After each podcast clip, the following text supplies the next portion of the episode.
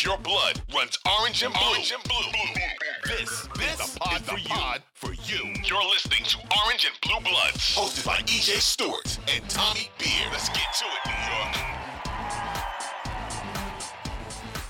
It's the Knicks versus Canada, or at the very least, Canadian basketball team. Uh, what's up, guys? It's EJ Stewart, joined by Tommy Beer. This is Orange and Blue Bloods, a New York Knicks podcast, Audacy, WFAN, and an original. We have plenty to get to on this episode of Orange and Blue Bloods. We'll be talking about this lawsuit that the Knicks have filed against the Toronto Raptors.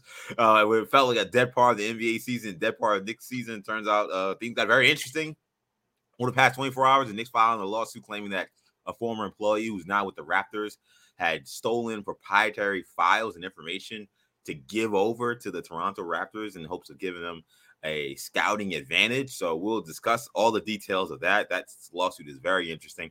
We'll also talk about various different things I saw over the course of this past weekend, and perhaps some Knicks getting some disrespect by some eyes. So you got a Team USA uh, finishing up their exhibition tour before the FIBA World Cup, which begins this weekend. And, and the last win Team USA had that they had to sweat out, it was a comeback victory. It included Jalen Brunson sitting on the bench for most of crunch time. So we'll talk about why that happened and some of the conversation about whether or not Jalen Brunson should actually keep his starting point guard job with Team USA. And the age old question is Julius Randle still underrated? Well, the Athletic dropped their annual tier groups, and some Knicks fans weren't happy where Julius Randle was listed, not in the top 50 players in the NBA. So I want to give you guys uh, uh, uh, why he wasn't ranked in the top 50, and we'll have discussion on it on the other end. Again, this is EJ Stewart joined by Tommy Tommy Beer. We got Orange Blue Bloods coming at you right now. When you need mealtime inspiration, it's worth shopping Kroger, where you'll find over 30,000 mouthwatering choices that excite your inner foodie. And no matter what tasty choice you make, you'll enjoy our everyday low prices, plus extra ways to save, like digital coupons worth over $600 each week. You can also save up to $1 off per gallon at the pump with fuel points. More savings and more inspiring flavors make shopping Kroger worth it every time. Kroger, fresh for everyone. Fuel restrictions apply. As I mentioned, Tommy Beer joins me as always, and Tommy, uh, I guess there's never there never really is a dull day in Knicks world. We can think that this is a slow time, and then uh, a lawsuit, you know, calling another team's coach a novice, and here we are uh, in 2023 when it comes to Knicks basketball. Never a dull moment. Um, truer words have never been spoken um, you know, we expected some maybe some trade rumors, some wild, uh, you know, uh, you know, who knows what type of stuff we might see. But uh, it turns out there is a lawsuit involved. So why don't you give us a little bit of the background and just give us the details as we know them uh, at this moment? Let's get it. So again, this is Orange and Blue Bloods. Uh, you can catch this podcast wherever you get your podcast, including the free Audacy app. Be sure to hit the auto download feature on your streaming service to get these episodes every time we drop. Also, be sure to check us out on YouTube. You can find us on WFAN channel uh, over there as well if you want to watch these uh, video podcasts uh, along with listening to the podcast. So, see you in court. That's what the Knicks are telling the Toronto Raptors on Monday uh, after filing a lawsuit against the team and former Knicks employee uh, Ikechukwu uh, Azotam. And apologies if the pronunciation was screwed up there. Um, the Knicks claim Azotam, who recently was hired by the Raptors, illegally took thousands of proprietary files with him to his new position with the Toronto Raptors. So, according to the lawsuit, Azotam, who worked for the Knicks as a assistant video coordinator and then as a director of video analytics and player development assistant uh, from 2020 to 2023, took thousands of confidential files, including player frequency reports, a prep book for the 2022-23 season, video scouting files, and opposition research. Now, the timeline of the alleged events is important. The Knicks claim Toronto began recruiting uh, this gentleman in June, saying the Raptors considered uh, conspired to use uh, his position as a current Knicks insider to funnel proprietary information to the Raptors to help them organize, plan, and structure the new coaching and video operations staff. So, of course, the Raptors had hired uh, Darko Rajakovic to be their new head coach, and they're saying that this all coincided with um, these moves from Azotam to kind of get them a head start in that situation. So uh, it was then that Knicks were informed in July of the job offer that was given to Azotam by Toronto, and that he had begin he had began sending the information from his Knicks account to his personal Gmail account before then sending it over to the Raptors. Now, again, the lawsuit directly names Raptors head coach Darko Rajakovic, saying he directed Azotam to make the alleged theft. Azotam uh, allegedly shared his Knicks own Synergy account, which is a Synergy sports account. It's like a it's a uh, it's a basically a analytics hub uh, of information. I have an account uh, that that talks about college basketball. I use it for my NBA draft stuff, and essentially he shared this account that was Knicks owned with the Toronto Raptors, which gave Toronto access to the Knicks edited game film, among other things. So a lot going on here with these allegations, and there's plenty more details I'm sure we can get into. But on the surface, Tommy, allegations in your eyes, big deal, little deal, or no deal? I mean, to answer your question directly, the allegations are deal. Um, let's start here that they're just allegations at this point. Um, right. You know, we don't. We just, you know, it's very important to note we've heard one side of the argument. Um, for those that have, you know, read through the the the, the, the and the sue the accusations, they're obviously very serious. Um, but let's wait until the Raptors respond. Um, certainly, you know they they they uh, Maple Leafs, uh, you know their parent company and the Raptors have denied the allegations thus far in their initial statement. Um, so we'll see how it plays out. Um, but certainly, um, you know, cause for concern. Certain, obviously, something we got to keep an eye on. Um, this wasn't just you know a minor infraction, and um, you mentioned the, the synergy accounts. Um, you know, for those that are unfamiliar, it's sort of like um, a Netflix account where you know you have access yeah. to this, this, information, but you can share it with your brother, with your uncle, whoever the case might be. Um, you know, folks that work for the same company. I've worked at, at, at sites before where one person will you know pay for the account and then we'll we'll chip in and we'll share the information so we can each look up you know the amount of times the Knicks have run pick and rolls or you know the amount of how the Raptors have ended pick and rolls, etc. So that's just one you know kind of small piece of the puzzle. Then you get into the the, the prep work. Uh, you know, preparing for other teams and, and you know things along those lines. Um, so that's kind of where things get interesting. That's where it could get uh, you know deal from the Raptors standpoint.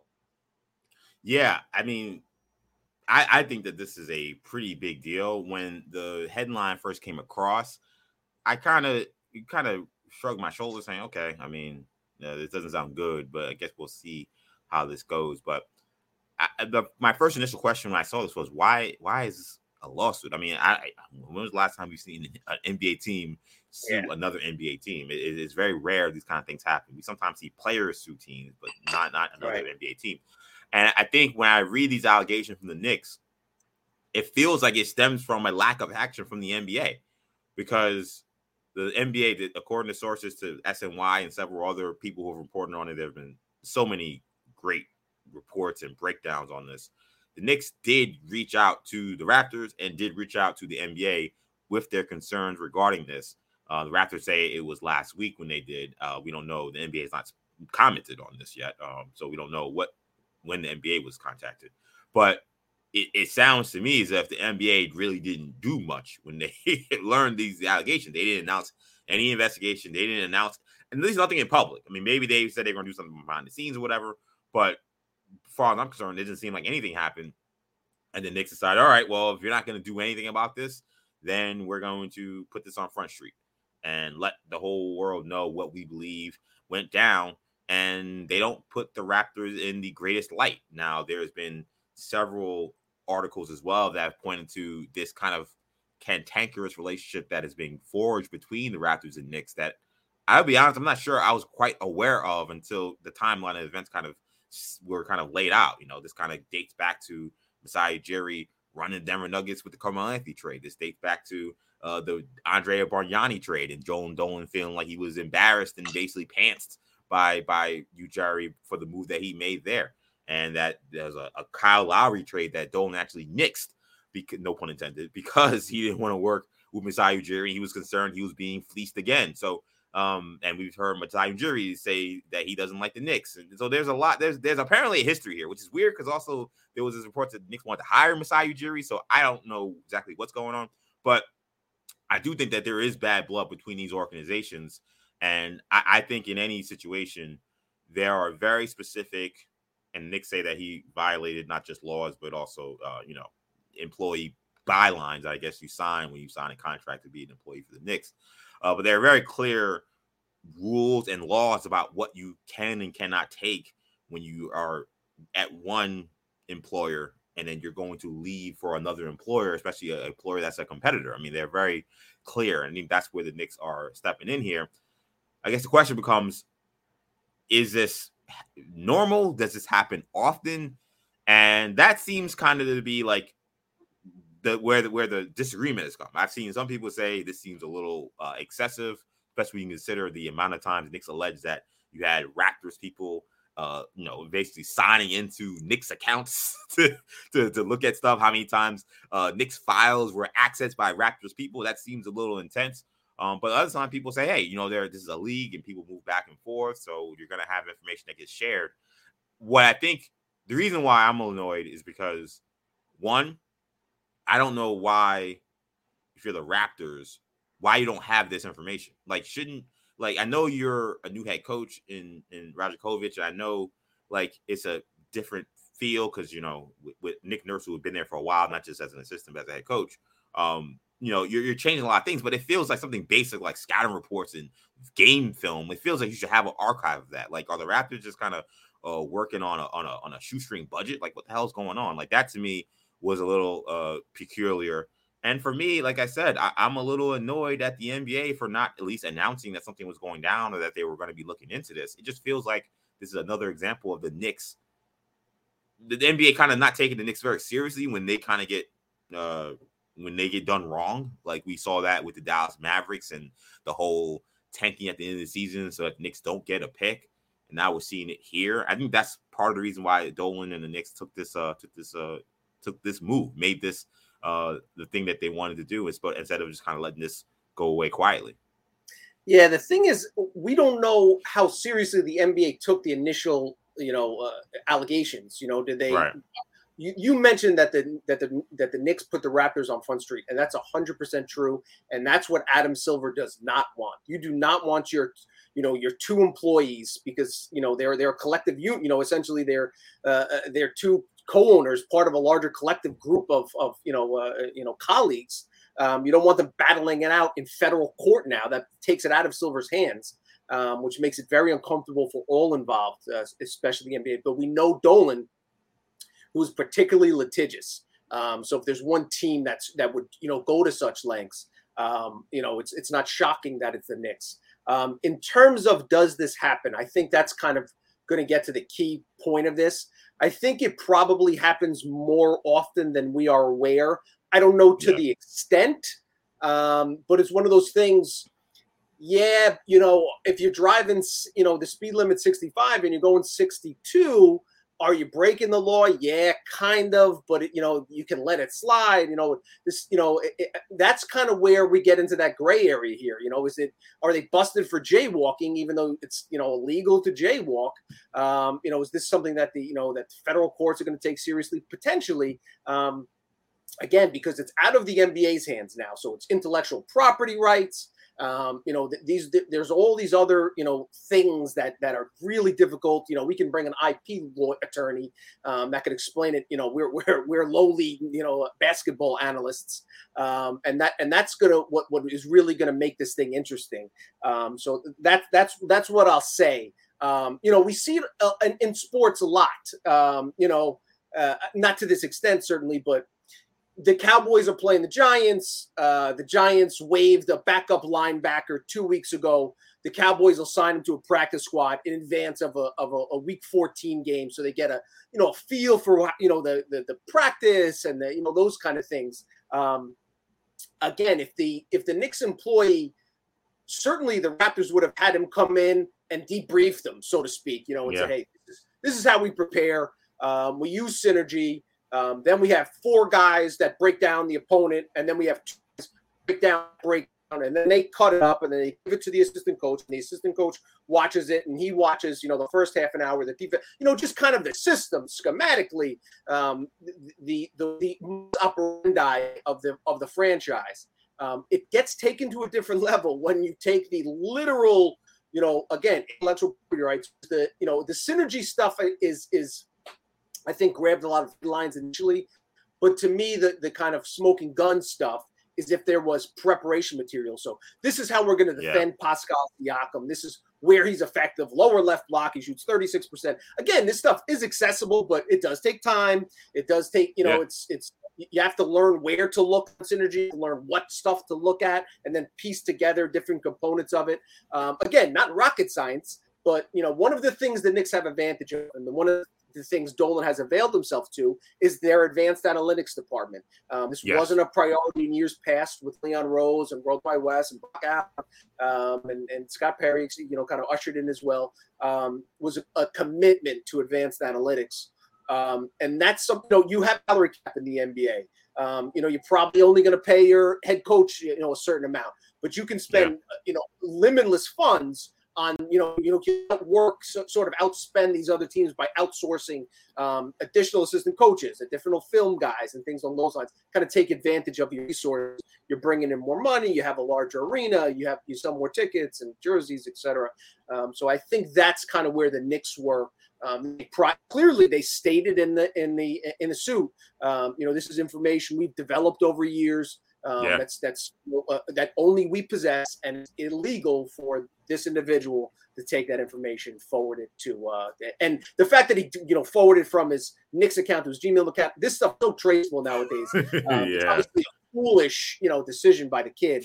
Um, but the other thing is, you know, and you mentioned time and again, it's almost a personal attack on the Raptors head coach. Um, which yes. takes this thing to a whole takes this thing to a whole nother level. Um, and that's so the the, the, the kid says, you know, he's a, I, I say he's a kid. I you know, in his mid twenties or late twenties, um, you know, contacts the Raptors and says, hey, my guys are looking for a video coordinator. I'm the video coordinator for the Knicks. If you hire me, I bring this years of experience, etc. I can also tell you how the Knicks get get things done. And he, right. he pitches the idea. But if the Raptors new head coach says, listen, we'll hire you, but you need to, you know, bring this uh, proprietary information. The one thing that I haven't seen answered yet, also um, as sort of an aside, it's odd the how quiet Shams and Woj have been on this. I know. Um, this is a, this is a major story um, that transcends the Knicks, that transcends the NBA. You know, this is a CNN, you know, New York Times story. Um, so as an aside, I'm shocked that that those guys have been as quiet about. I know. It. Um, you know, so that that and makes me wonder why why that is. I mean, is there a gag order from the NBA? Like, what what's why why is this not being a, reported by the top? Very the top interesting. People? Very interesting. We could put our tin hat and you know maybe it's a yeah. you know close you know close to the jury. Um, uh, but, again, so it's one thing if the kid says, "Listen, this stuff." Do you guys want? Uh, okay, you know, sit, you know, he talks to the the guy who hired him was the uh, assistant to the assistant regional man, you know, something along those lines. yeah. If, that's one thing. But again, if it's the head coach saying, we need this, forward me this directly. And the Nick, again, and again, mention him by name, which makes me think, do they know where the information was forwarded to and and how it was accessed? So that's the thing that makes that you know the, the fact that they didn't say the the organization, the Raptors. Again, they mentioned yeah. the, the head coach, that and that's where things get really tricky. Um, we've seen this with the Astros. Um, if this is proven true, again, even if it's not the the the worst thing in the world, even if it's not you know finable by jail time, um, the Raptors may have no other choice but to fire the head coach. Yeah, and the thing about it is, you know, it's one of those things where you're talking about federal lawsuit. There could be subpoenas yes. happening. Like, you know, yes. one of the one of the claims here was, you know, apparently the Knicks saw in an email.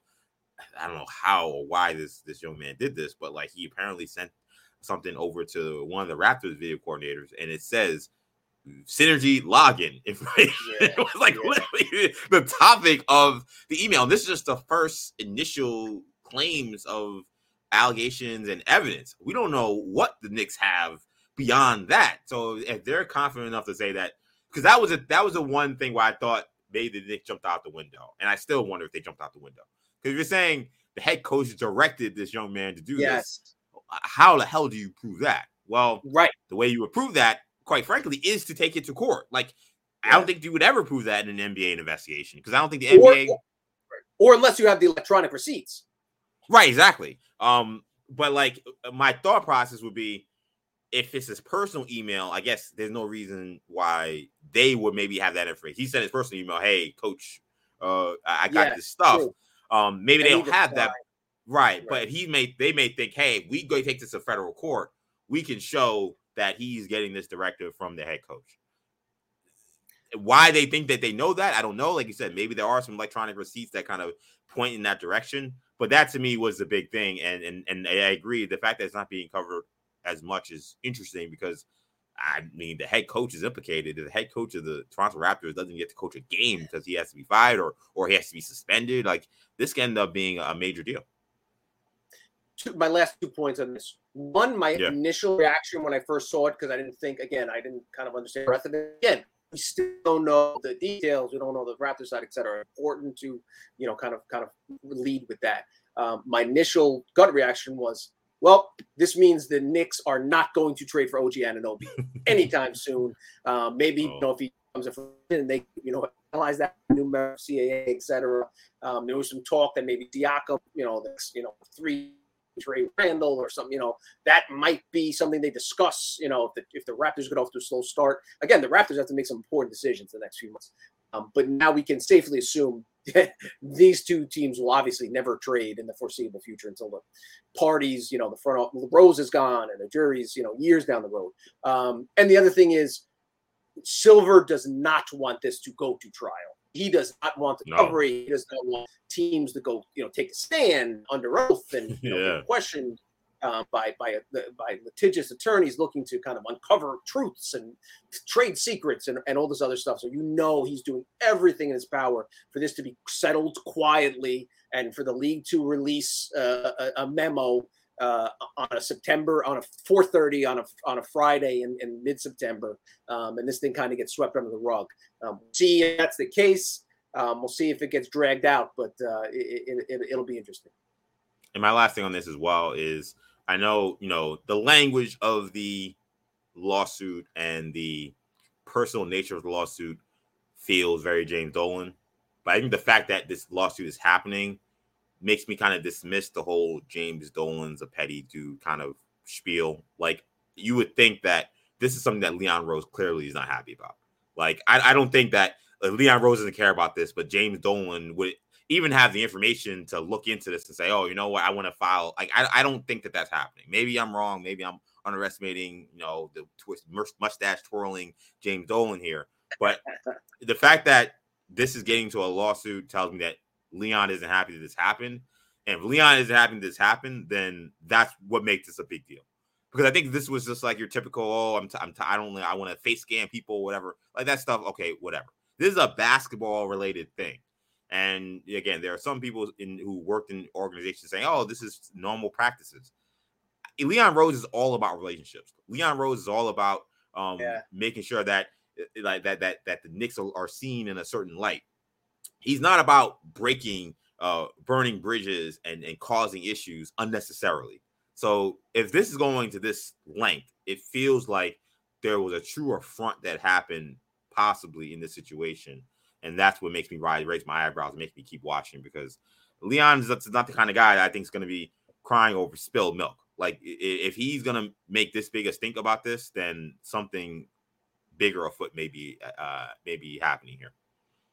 I would say it's more likely that Dolan is the bigger part, but he certainly, you would think, you know, unless you know Rose, we get a you know a, a, a press release that's saying he's resigned because he disagrees with the Right, decision, yeah, yeah. along those lines.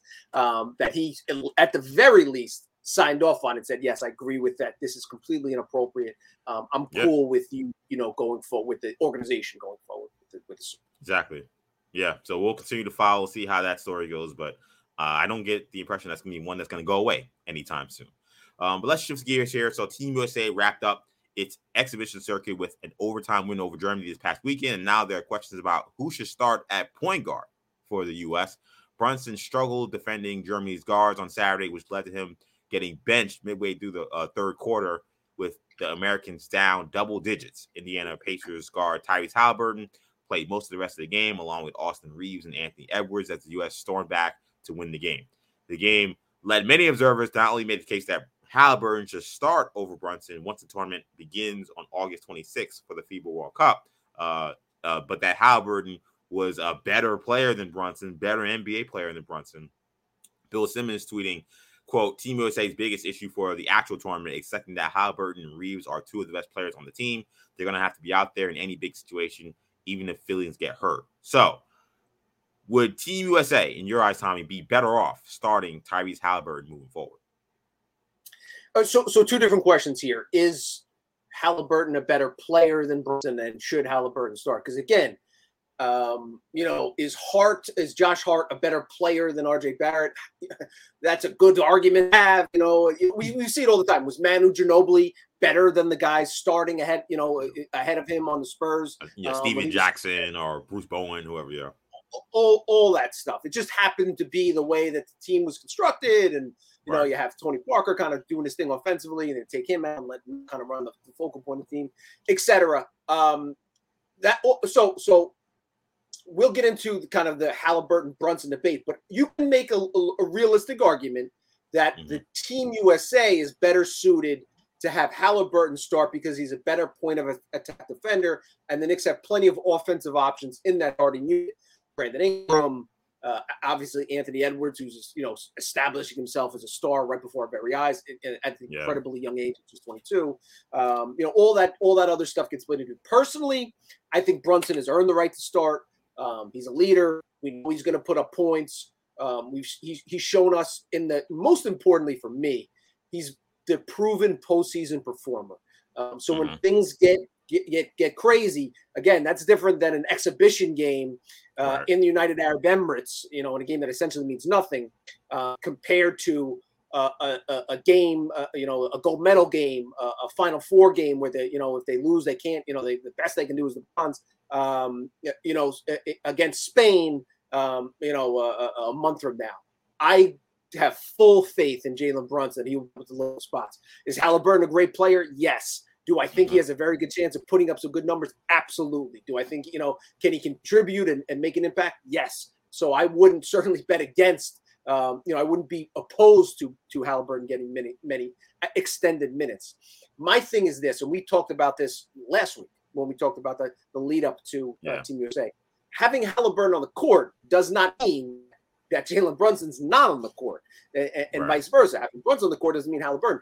You know, so to Bill Simmons' point, also Haliburton can be part of the the Knicks, the, the Knicks Team USA's closing five, and Brunson can be a, a, part of the closing five as well. They can go small, you know, put Anthony Edwards on the wing. Halbert's tall and, and lengthy enough um, you know, to, to, play off guard or, you know, to, to defend two guards and small forwards, etc. Um, you got Jaren Jackson center. And there's just a bunch of different options. Um, again, Brandon Ingram hasn't played well. Um, does he deserve to be part right. of the final five?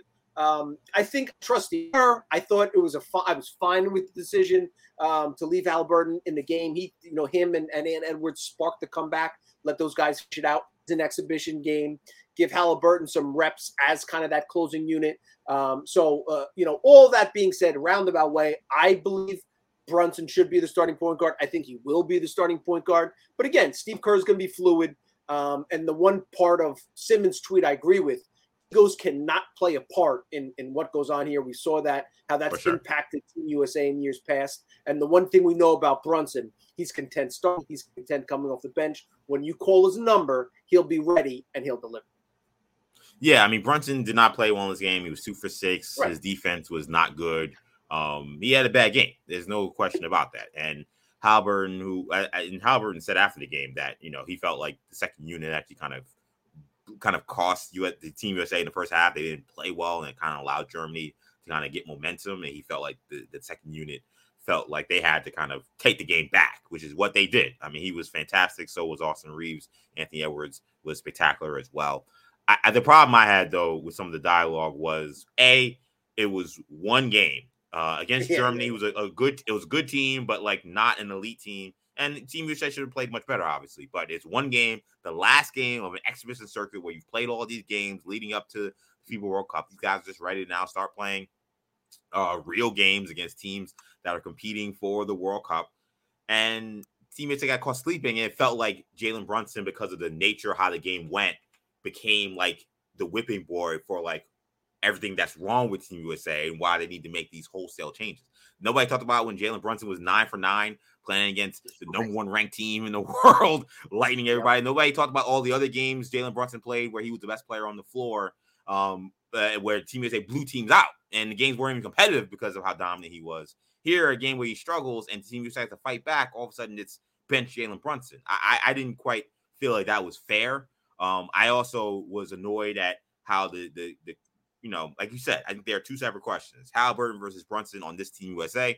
I think you make case for both ways. I, I, talked about both cases for both ways. I thought that uh, Brunson may not play as much on this team, and then he was almost immediately announced as the starter, pretty much. So I was surprised by that, and I said that on this podcast. But then the way he played early on wasn't surprised anymore. I then got frustrated with how it went from that to well, look at what they did in the NBA.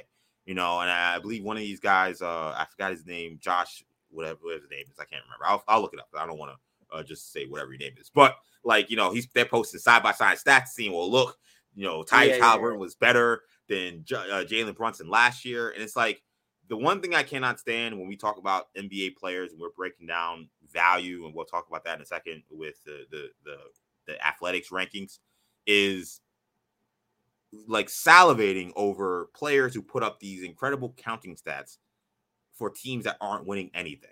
Like that to me, it's like the most like you want to talk about being like a casual, you want to talk about being like the most like yes. surface level type fan. Like that to me is like the biggest way to show me that, especially especially when you're talking about point guards. Because point guard play is about being a floor general. It's about leading your team to victory, regardless of what your stats are. All I got here is, well, Tyrese Haliburton was 20 and 10. And look at his field goal percentage. And look at this. When there's no context to how fast his team plays. His team is one of the, the fastest paced teams in, the NBA. The fact that how many times his team, uh, how many competitive games he was playing in, the team I think was like nine and twenty five in games uh, decided by 10, 10 points or more. So he's playing a lot of blowout games this year, and he's putting up these numbers. Um, there's no context to how good the team was, like the fact that they didn't make the playoffs, that they were nowhere near making the playoffs, and it, it doesn't speak to um, their usage. Like Tyrese Haliburton on the uh, on the Pacers was essentially the moon and the sun. He was everything. Everything went through him. He's running point. He's taking all the shots. He's doing everything. Now he's doing it at an efficient level, but he's playing on a team that's basically saying run up and down, and you're the engine. You're the head. Jalen Brunson plays on a team with another guy that averages 25 points a game. He's got another guy that's averaging almost 20 points a game, and they play a much slower pace to just point at numbers and say, well, look at Tyrese Haliburton's numbers. Clearly, he's got to be better. That's the most foolish way to think about this. And what I didn't see on these lists of, well, comparing stats between Jalen Brunson and Tyrese Haliburton, I didn't see playoff stats listed. But that would have been a non applicable, it would have been an NA for Tyrese Haliburton because he didn't make the playoffs. I saw someone else quote, he had six 30 point games this season. Great number. Jalen Brunson had four 30 point games in just six games against the Miami Heat, who won the Eastern Conference. So when we're talking about comparing players and look, looking at stats, you got to add context to those stats and actual analysis for what these guys do and what these teams do and how they play when you're trying to figure out where you're ranking guys and who's better than who.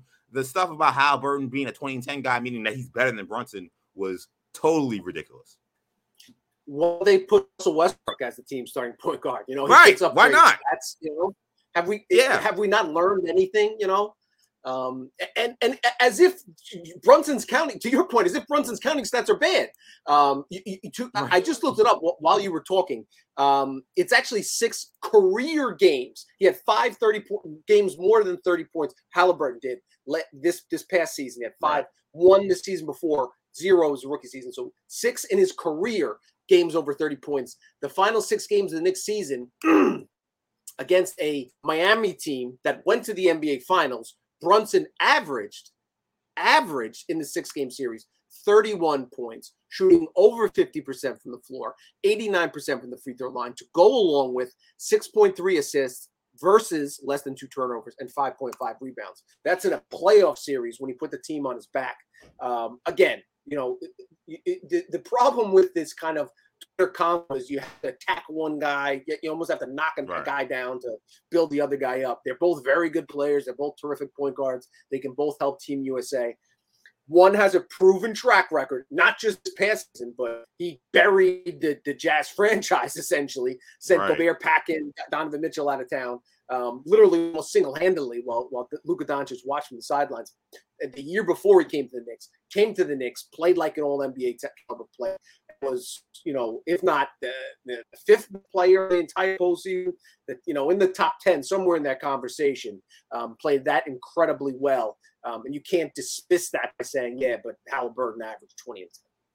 Yeah, and it was Josh Eberley who Hoops Magazine, Sporting News, who posted the the stat by stat breakdown to try to make a case for, uh, I guess, saying that he said too much line going on in the timeline. I assume about Jalen Brunson, where he posted all these stats showing Haliburton was better. By the way, in that stat also had regular season head to head um, Brunson 2 and 0 against Tyrese Haliburton this past season. Knicks were undefeated against uh, the Pacers in those two matchups. I, I, I, they played them and beat them later we, on in the season as well. We need Wally Szczerbiak's opinion on this, EJ. well, it's funny. It's funny. Haliburton, is there, there's going to be a playoff series in the future with Tyrese Haliburton. Oh, no it's question. Going to, it's going to be very interesting because Haliburton also, I guess, during the mic'd up uh, one during one of these practices. You know, he's he's he's befriended uh, Josh Hart. He's going back and forth with Josh Hart about how you know he realized that you know he didn't play against the Knicks when Josh Hart was there. And of course, you know, I mentioned that they were 2 0. Halbert only played in two of the games the Knicks played against the, the Pacers this year. And he said, Oh, you weren't even playing that game? He's like, Oh, well, you know, I, I got to go crazy against the Knicks this year. And, you know, I, what people pointed to how many times the tweet was bookmarked by, by people. Yeah. I was one of those bookmarks. I, I, will admit I did bookmark Haliburton saying he was going to go crazy against the Knicks, but he, he, just always seems to find his way somehow in the Knicks conversation. Sometimes I think not even by on, on purpose. Like he, I mean, he it's not his fault that Brunson was a starter and he wasn't playing well and he gets inserted here. It's not his fault that you know he's getting mic'd up and he's talking to Hart having fun and that you know that becomes a, a kind of a viral tweet on Knicks Twitter. But every now and then it just seems like Haliburton becomes the center of the Knicks world. You know, it dates back to the draft. Knicks not drafting him, him saying that he definitely used that as fuel. And he had the, as you mentioned, the Wally Szczerbiak saying that he's a fake all star. I mean, I, we, we talk about the Trae Young stuff. The Tyrese Haliburton uh, villain arc is way more compelling and way more interesting than the Trae Young uh, villain arc, in my opinion, at least the way it's began.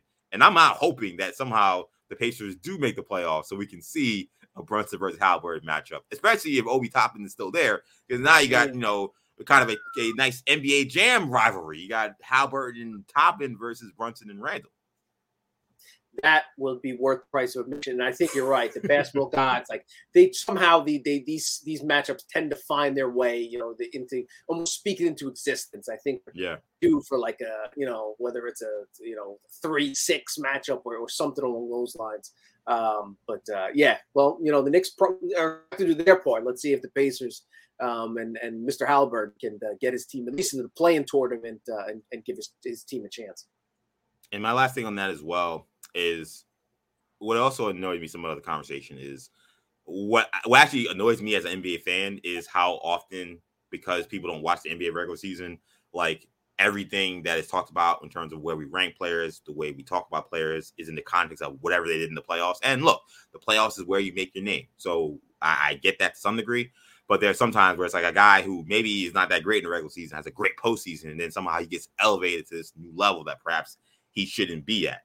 Here it was like the opposite. Jalen Brunson right. had a spectacular playoff, one of the best players in the playoffs this season, and that seemed to be thrown away to point to regular season stats. Like that that that just does not happen with most NBA players. Most NBA players would say, "Well, look, regular season, who cares? Look at what the guy did in the playoffs." But with Jalen Brunson, it was no, no. Forget about the playoffs. Here's the regular season to show that Tyrese Haliburton is better. That part of it was a little bit annoying for me. But staying on this conversation about where guys rank in the NBA. The Athletic dropped its annual NBA tier groups created by league analyst Seth Partnow. Um, instead of a traditional top 100 or top 50, uh, Partnow do, does this thing, and he's a former director of basketball research for the Milwaukee Bucks. He groups the players in specific tiers to highlight where they stack among the NBA's best. In Partnow's words, he's determining, quote, um, that assuming the player is healthy and paired with competitive teammates, which players provide the most value toward winning a title, which I actually think is a great way to think about ranking players. So I was very curious to see how did this whole thing shake out. Well, with that being said, it raised eyebrows for some Knicks fans that Julius Randle, who was coming in uh, after another All NBA season, was listed in tier B, of excuse me, 4B on this list, which means he ranked uh, between 55 and 66 among the top 120 players in the NBA, according to this list. In speaking about Randle juxtaposition uh, uh, as a player uh, who plays well in the postseason, but in regular season, but struggles in the postseason, Partnow said, quote, the very definition uh, of a floor raising but ceiling limiting profile, a player who is exceptionally hard to value through the prism of championship contention as getting to the playoffs is the first step in winning a title. And having a regular season innings eater or two can help a team get to the postseason without overtaxing its top players. But building with or around such players is difficult, uh, both because of the need to move away from their preferred style once on the court.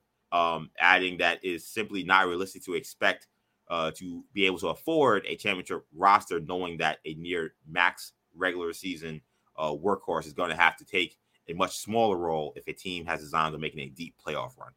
A very interesting read on Julius Randle. Uh, the true uh, the, the the power forwards, the true power forwards, at least that were ranked ahead of Randle on this list included Giannis, Anthony Davis, J- uh, Jaren Jackson, Dr- uh, Draymond Green, Pascal Siakam, Zion Williamson, Lauri Markkanen, Evan Mobley, Kristaps Porzingis, and Paolo Banchero. Uh, for what it's worth, uh, in tier five of this list, uh, it includes the likes of RJ Barrett, Immanuel Quickley, Qu- and Quentin Grimes. That would have been players, I believe, ranked outside the top 80 or so. So between like 80 and 120 is where those guys would sit. And then uh, for the highest rated Knick, of course, was Jalen Brunson.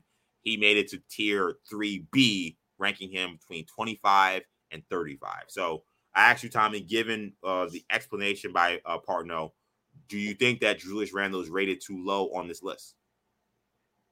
Yeah. So, uh, in full disclosure, I never try. I try not to pay too much attention to these lists because, number one, you got to uh, try to recognize intention behind creating lists is to generate conversation, which will true. generate clicks.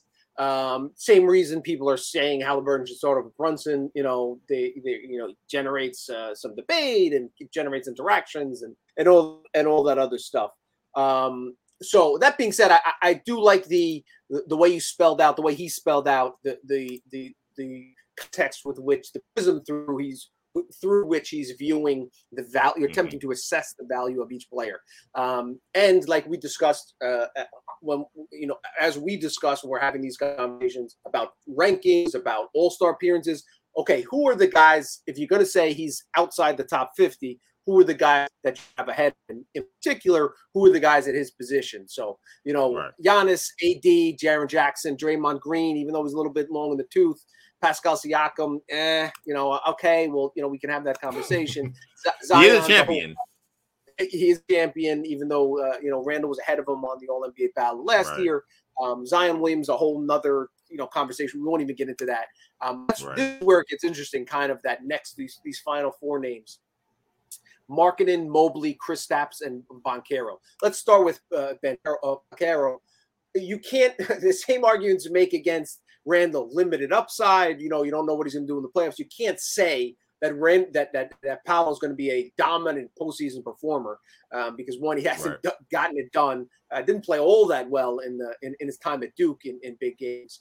Um, you know, so I, I just don't see how it's similar one-dimensional player that isn't as good as a passer, that isn't as durable, that isn't as proven, um, can can be ranked, uh, uh, you know, in, in, the same class or even let alone ahead of um, uh, uh, uh Julius Randle. Yeah. Kristaps Porzingis dealing with injury now, coming off a pretty good season. Um, has ne- has never done anything in the postseason of note. Yeah, he's um, been he's been a, he's been a poor postseason player when he played in Dallas. They he essentially got sent out because he was not a good fit with with uh, Luka Doncic. Three teams now have given up on him. Um, you know, you know, for, obviously the Wizards didn't dump him, but um, they traded him away. Dallas was unhappy with the fit. We know what happened with the Knicks. Um, so very difficult for me to for me to see a logical argument. Um, you know, in other words, if you give 30 GMs the opportunity to take one of those two players, I'd be shocked if the majority, you know, took Porzingis over over uh, uh, Randle. As and, and, as the as the author mentions in the post, there is a, a lot of how regular season victories. You can't get to the you can't have a postseason run if you don't get to the postseason, and you can't get to the postseason without playing well in the regular season and giving yourself a chance to win a postseason season series by being one of the top four, five, six you know, two, three seeds or something along those lines. Um, Evan Mobley didn't played obviously very poorly against the Knicks and Randle and injured Randle in the postseason. Um, uh, you know, and, and uh, same. What has he done in the postseason to, to prove that he's better than Randle? Um, the one question I had is in, in particular with Paolo and, and Mobley. Was it just the season, or is it you know the value long term? that he so specify? It, he he he he talks about it as a projection for winning a championship in 2024.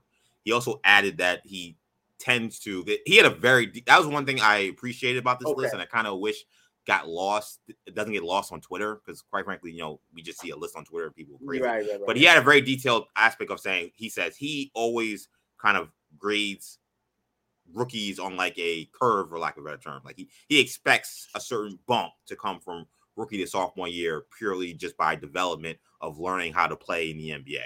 So someone like Paolo Banchero, I would assume, I would love to talk to him about this, would got a bump because he's like, this is what you did as a rookie. I'm gonna assume you're much better uh, giving you the rookie of the year in your second. Is he gonna, Mobley's not a rookie, gonna, but maybe he got that same bump as well. Is, is he going to bump up from to, to 25, 10, and 5 uh, in, in 80 well, games? I mean, that's what he's got to do to, to get yeah, that. Yeah. It's that's so that's the weird thing about this. I, I can see that. Yeah, that's the weird thing about this because I thought his read on Randle was extremely accurate. I think that he basically yes. raises the questions that you and I talk about all the time. The same criticism we same criticisms we've had for the last six months. Right. And and they're all valid. Like I don't disagree with yes. anything he said. Right. He's a floor raising, ceiling limiting pro player who's hard to value through the prism of championship contention. Like, yeah, that's been the whole issue. Why we talk about Julius Randle as much as we do on this podcast. I guess the problem I have is it, in some ways, it feels like Randle gets dinged for we us seeing him fail, which he's failed. There's no d- debate about that. Again, we talked about that a bunch. But then there, there are these other guys who they again, it's kind of similar to the Haliburton thing. It's not applicable. like we have we have very little evidence to know what they would be in terms of winning a championship and it almost gets assumed, well, they'll be great, so we're gonna bump them up again. Even guys we actually have seen in the postseason, like an Evan Mobley, like Chris Porzingis, those in small sample sizes, those guys were non. Evan Mobley was a non-factor against the Knicks, pretty much. He, I mean, maybe you could say he was good defensively against Randle, maybe. But if right. you're telling me Randle was so bad, then who cares if he was a good defender against Julius Randle? You're telling me Randle can't play. So, like, so okay, Mobley, pretty much a non-factor, definitely a non-factor offensively guy's lunch eaten by uh, Mitchell Robinson on the glass. Uh, Kristaps Porzingis again got sent out by Dallas because they realized after the second postseason run, this guy is not going to be able to help us win a championship. That's literally a guy or a team decided who's trying to win a championship that we're done mm-hmm. with this guy. And then, like you mentioned, Paolo Banchero, a rookie. I mean, I don't know. I Paolo Banchero is really good in this uh, Team USA thing. I think he's a really good player. I, I have no idea what to make of what Paolo Banchero is going to be in terms of comparing him to Julius Randle, what Randle brings every night. And then Lauri Markkanen thing, it sucks because I really like Lauri Markkanen's game. And this is a guy I've been like championing for years. And I, I actually ended up selling my sock right before he went to Utah because I was like, I don't know. I've I've been trying to say that this guy was gonna be great and maybe it's not gonna work out. And then finally he he does become the all-star I thought he could be. But it just like I didn't feel like Randle got that kind of respect after his first year when he was most improved player. And right. you know, and it was one year out of nowhere, people kind of wrote him off, and then he has his all-star season. With Markkanen, it feels like he has this one season and his team didn't even make the playoffs, and they're just automatically just shooting him up to the top 30, top 25, top 40. And I'm like, it was one season, his team wasn't good. Like, where is the where is the like let's see him do it twice thing? Like when you're ranking Randle, I can't really the ranking because Randle has not shown he's a championship caliber player. I said it a bunch, but my my confusion is when I see the players at his position listed ahead of him, and I see guys who are also unproven. Like, do you just get a pass because you haven't gotten an opportunity, or do you get a pass because your opportunities happened a long time ago and you flopped? Like, or they were so short that, like, I mean, every we played, his time in the playoff was so short. It was five games. It was like that you get a pass because it was so short. Like we didn't see him very long. So like, oh, it's five games. Maybe he'll be better. I, that's where I would have a question with, uh, with Seth about how he came with Randle falling so low in that regard. Yeah, I mean that's the thing. He was top. He was an All NBA player two of the last three seasons. You know, that's a top fifteen player in the NBA. If you want to knock him, if you don't think he's top fifteen because of his playoff production, or no fair argument, knock him down to thirty. You know, forty-five somewhere along those. You know, maybe you know outside the top thirty. If you know outside the top forty, if you want to pick nits a little bit and you know kind of get into the weeds and say you know this he does this you know that guy does that better etc um, but to drop them past those guys is uh, is is very difficult to make a rational reasonable argument to defend that position. What is your feeling on rand or be brunson being in that 25 to 33 range when you look at those players? Does that feel right to you I mean, again, if if we're kind of discounting the the the, the uh, the ability, you know, or, or, discounting the value of regular season production and exalting the value of post production, then Brunson should be higher on the list. You know, right. um, he may not, you know, put up the twenty and ten that Haliburton did. Um, you know, but uh, it, it, when it came in time postseason, there weren't ten players um, that that you'd rather have on your team. If you were, you know, you had one, if you could, you know. You're dropped into the NBA Finals GM and you can pick your team. Um, you're not getting too far before you take uh, Jalen Brunson. You're certainly not getting to 25 players before you take Jalen Brunson. So um, that that's I think that's you know if you're going to argue that Brunson gets dinged because of his postseason, you can't not credit Brunson because of his postseason production. Now you mentioned postseason production, guys listed ahead of him, James Harden. I mean, he's all postseason production. I, I, I don't know about on, that. Uh, um, I mean, I know Donovan Mitchell is, is, a very good player, but I mean, he was outplayed by Jalen Brunson in that Badly. same playoff series. Yeah. Uh, Anthony Edwards uh, was miserable during the play-in, had struggles during the actual NBA playoffs as well. Uh, I don't know. It, it, it's a it's a little tough. I, I, think he's in the ballpark. I've always thought of Brunson as a top 25 player at this point in the NBA, whether you're saying you're just ranking them or you're just ranking them based on your team being able to win championships. I think that that's where I would list him.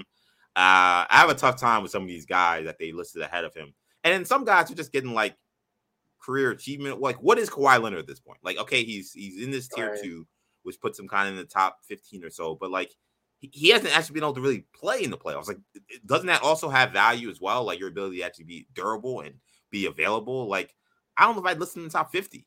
Like the guy cannot play in the playoffs. Like like Chris Paul was ranked ahead of Julius Randle. Again, a guy who can't get through a postseason. He couldn't get through a playoff series. Like that's may not be a starter on his own team. Right, he may not start now. He's playing behind, but the best point guard right, ever, according to Steph Curry. Right. But um, but still, like yeah, that's a guy who's who's now going to take a backup role on a team that's trying to win a championship. He's not going to be a starter, but it was tricky. I mean, again, when I look at the guys that were in the same tier as Randle, but listed ahead in tier 4A as opposed to 4B. Chris Paul, CJ McCollum. Again, McCollum, is he a small guard who's a tweener? Is he gonna is he he has more playoff value than Julius Randle? Uh, that's kind of questionable to me. Uh, they put Robert Williams here. That was a little surprising as well. Robert, I don't think Robert Williams is more valuable championship than Julius Randle. As much as I love Robert Williams. Like some of this stuff, I have, thought was a little. Gotta stay on the floor. The Harden right. thing, the worst one, the worst one so far is having Harden ahead, ahead of Brunson. There's no general manager in the NBA, no coach, no front office executive. You could add say you have one player this season. Who do you want, Harden or Brunson?